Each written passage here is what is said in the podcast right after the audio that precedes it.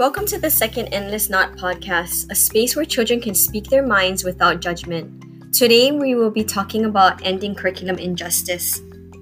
Why is it that teachers use the same curriculum that they used years ago when times have changed? Throughout history, there have been so much change in our world. For example, having the first African American president, Malala being the youngest to win the Nobel Peace Prize, but educators continue to teach the same concepts year after year with the old resources. And why aren't we using current resources to help us teach our students? Too often, money plays a factor because there is no money to keep up with current times. Education seems to be on the back burner in many states across our nation. When it is time to cut to save our government spending, education is the first to go. As First Book says on their website, as the world becomes smaller and increasingly diverse in its cultures and experiences, it is crucial that all children have access to books that serve as both windows and mirrors. Kids who see their own experiences reflected in books gain self confidence, while reading about experiences that differ from their own helps kids develop healthy curiosity and empathy. When you go into many teacher class libraries, you will find the same books that were used when I was a child books of white little boys and girls with no children that look like me or my students. These books are insults to our students because they are old and outdated. I remember taking over a teacher's classroom in 2018. She had tons and tons of books, but oftentimes they weren't taken care of, and they were moldy and not appealing. They were falling apart. This will not engage children to pick up these books to read them and learn from them. As I was making this podcast, I realized that there have been rich books that people have been have written throughout history. However, teachers just keep them on their shelves and do not expose children through read alouds or circle time. Why is this? Over time, have these books been pushed to the side of the shelf only to collect dust? Only to collect dust? There are great titles out there that need to be shared with children, like How Full Is Your Jar? Something Beautiful, and Big Rain. These books have cultural perspectives. The pages are full of wonderful ideas and thoughts about children of all backgrounds. As the saying goes, a picture tells a thousand words. If we only show them pictures without them in it, they will grow up to believe that they aren't important and their lives don't matter. They will grow up with a perspective that is not real. How do we engage children through critical thinking of a text? There's so many rich P4C conversations that occur if we expose children through rich literature of diversity, such as gender, ethnicity, and abilities, teachers need to pick these books up and use them as their read alouds, have them in their P4C discussions, or have them used in a project. As a teacher, you have the power to take children on adventures to different parts of the world and give them experiences to help them build knowledge, empathy towards others, and learn about others around the world. As I read research of young children, too often adults do not listen to children as they should. I am guilty of that. I had to train myself to listen to my children, stop, and really try to understand what they are trying to communicate with me. At a young age, children are learning to express themselves through words and actions. They are learning about all the feelings that one can have and learning self regulation of how to express it without being hurtful to others. When you read literature about child development, the one topic that lacks is the ethical and moral development of children. This is usually a touchy subject, and teachers, parents, and adults do not want to have these conversations with small children. But believe it or not, children have great thinking. As adults, we need to give the, these children opportunities to have conversations and allow them to express themselves. As adults, we need to have these conversations to build a democratic society which helps children to think of social equality, and respect others in their community. Hearing Everyone's Voice by Susan Hopkins is a book about educating young children for a peaceful and democratic community. If we start teaching these things at a young age, children will be able to deal with issues of fairness, become empathetic towards others, and have respect for others and their opinions. Yes, it sounds like a lot for a five, six, and seven year old, but that is where the conversations begin. As Hopkins states, the end goal is to have children build on specific skills and have the values that allow them to contribute to such a world. It's never too late to reframe your thinking as an adult and learn tips on how to have these tough conversations. These conversations will lead to greater awareness and our own unconscious bias towards others and help young children. In the last year, philosophy for children has become a lifestyle for me. I have always hoped that one day my own children, Logan and Skylar, could learn through P4C. I didn't realize that having the everyday conversations I do with them has already embedded philosophical thinking into their thoughts. And especially with COVID 19 now, I'm having to drive them in the morning to grandparents' house so I can go to work. We've been having these, what I call car conversations. Michelle Obama's mother, Marian Robinson, said, You need to listen to your children. They know more than we think they do.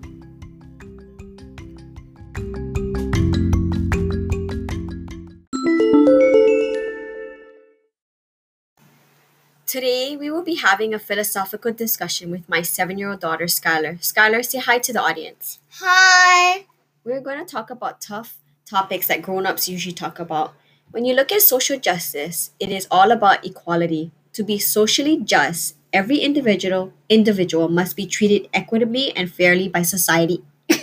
Excuse me. Let's begin by talking about books in your classroom. What kind of books do you have in class? Do you have books that have kids that look like you? Do these children have different colored skin? Since we are distance learning, I remember books with animals in them from first grade. Quarter the kissing hand, click clack moo. So you don't have books of ch- of children that are like you. What kinds of books does your teacher read to you? She's reading BFG right now they never read us books, like from kindergarten and first grade. I didn't know that. So the teachers in kindergarten and first grade don't read books to you guys? Uh, uh, uh, all they let us is just look at books, and then kindergarten list make us do work, and after if we have free time, it's clear. Hmm. Do you like to read? What are you reading now? Yes, Mulan. It sounds interesting. It inspired me to do what I want to do. She's she standed up for what she wanted to do. So you like Mulan because you're able to do things that even boys can do? Um, yeah. Why did you choose to pick Malala for Miss Gali's very impactful person project? That's the only only one I knew mostly about. I know she was super happy that you picked Malala because everybody was picking presidents or Thomas Jefferson, but you decided to go outside of the box and you chose Malala. How did you hear about Malala? The book that you let me read from your classroom. Remember when you were younger, I bought you the crayons with the skin color? Why was it so important that you had the right crayon color for the person's skin? I wanted it to look like the real person like black. A person isn't black, black like the crayon. So you wanted to represent your artwork with the right color skin. Yes. Like mine, I'm a little tannish. I remember you always wanting peach. Peach, peach, peach, peach until I gave you gave you those crayons and then you found tan, you yeah, said? Yeah, because inside those they the person who like maybe made those crayons never really make the make tan. They only made peach and white and black. Mm. And what, brown. And brown. I was thinking the same thing. What do you think of would happen if teachers brought tough topic books into the classroom? Oh, the kind the kids might actually know more about that thing like Malala Dr. Dr. Martin Luther King Jr. You may want to know more about that person, be interested about that person and know more about it. It could also be a thing like the Statue of Liberty. I never thought about that. So you're talking about not only learning about people, but you're also talking about objects. So you're saying it's not only about people, but it's about places, objects, like the Statue of Liberty was a symbol of friendship between France and the United States. Yes, also if you say something like else that is um that is like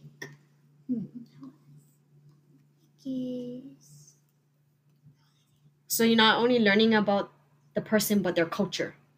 yeah like like Malala's one. She her culture is like Pakistani. Pakistani so and she like wears different clothes like for they so the girls actually in their um in their place they have to the the girls have to cover the whole body does that make you feel like you would be more kind to a person? So if a person came to your school looking like Malala, you wouldn't laugh at her. You'd be No. more understanding. yeah because we will know more about their culture and another thing is we don't want to tease that person because that's being rude and then that might hurt their feelings Interesting. I remember buying you a Malala book. You were so interested in it, in it that you picked up this book, um, Malala: My Story of Standing Up for Girls' Rights. So, can you tell me about it? What is this book about? is about telling her true story of what happened in the past. Malala actually wrote it. Even if the Taliban broke the girls' school and she still wanted to go to school, one day someone shot her and she had to go to the hospital. She saw a lot of people surrounding her. Doctors. She saw three eyes and two noses, three mouths. If they hit the side of her brain, they may have a bad inju- injury. They may be seeing things that aren't true. How do you feel when these awful things were happening to her? I felt mad because the Taliban were being rude by destroying girls' schools. They wanted them to do chores and the boys to be smart. Smart. Do you think that mommy should have let you read this kind of books? Or do you think you're too young? I think you should have because um I got to learn more about like these persons like Dr. Martin Luther King, Malala.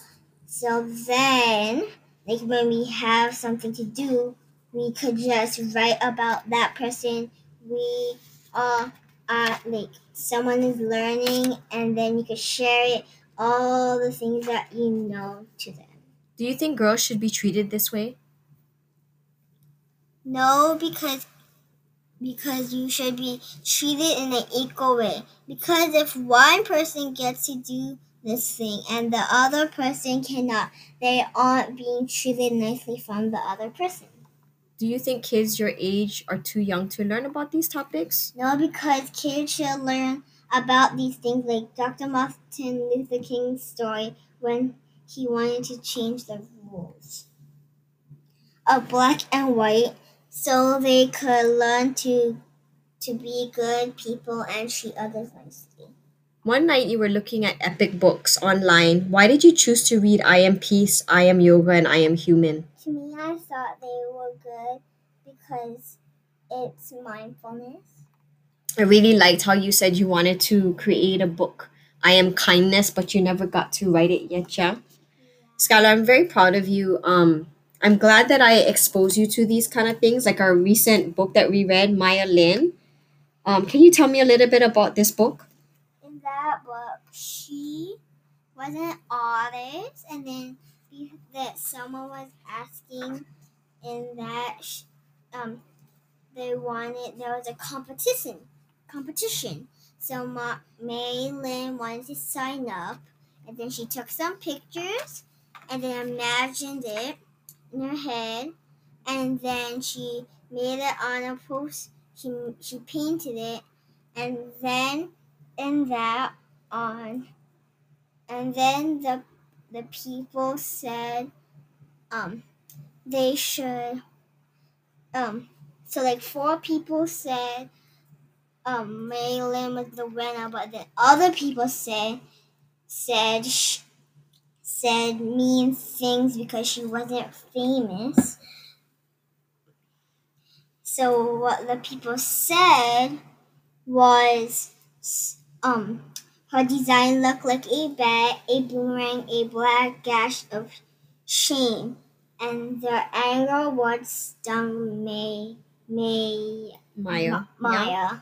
So was she being brave for standing up to them? Yes. She was, yeah. I'm, I'm excited when we can go when COVID nineteen is gone. I'd like to, yeah, I'd like to take you to the Veterans Memorial. Is that a true story? It is a very, it is a true story. The inspirational story of Maya Lin. Yeah, and it, it has a connection to you because you like art mm-hmm. and you're Asian. I think I? Skylar, yes, you are. I think we should be the change and give you and Logan's teachers book titles that could help them teach kids about social justice issues. So I already have a stack that I've been collecting to give to them. Um, want to build your library? This is a recommendation from parents and te- for parents and teachers. First Books and Scholastics um, books have a great diversity section to build your own home and school library. After listening to this podcast, I hope it makes you wonder about your own practices. I hope it also makes you wonder how you can share your knowledge with other teachers and adults that are around you and encourage them to rethink about children's literature. Be the voice for your students and your own children. Start to plant seeds of diversity. Thank you for listening. Thank you, Skylar, for being my guest. You're welcome. Next episode, Skylar and I talking about another t- tough topic the election this year with Donald Trump and Joe Biden. Biden. Stay tuned.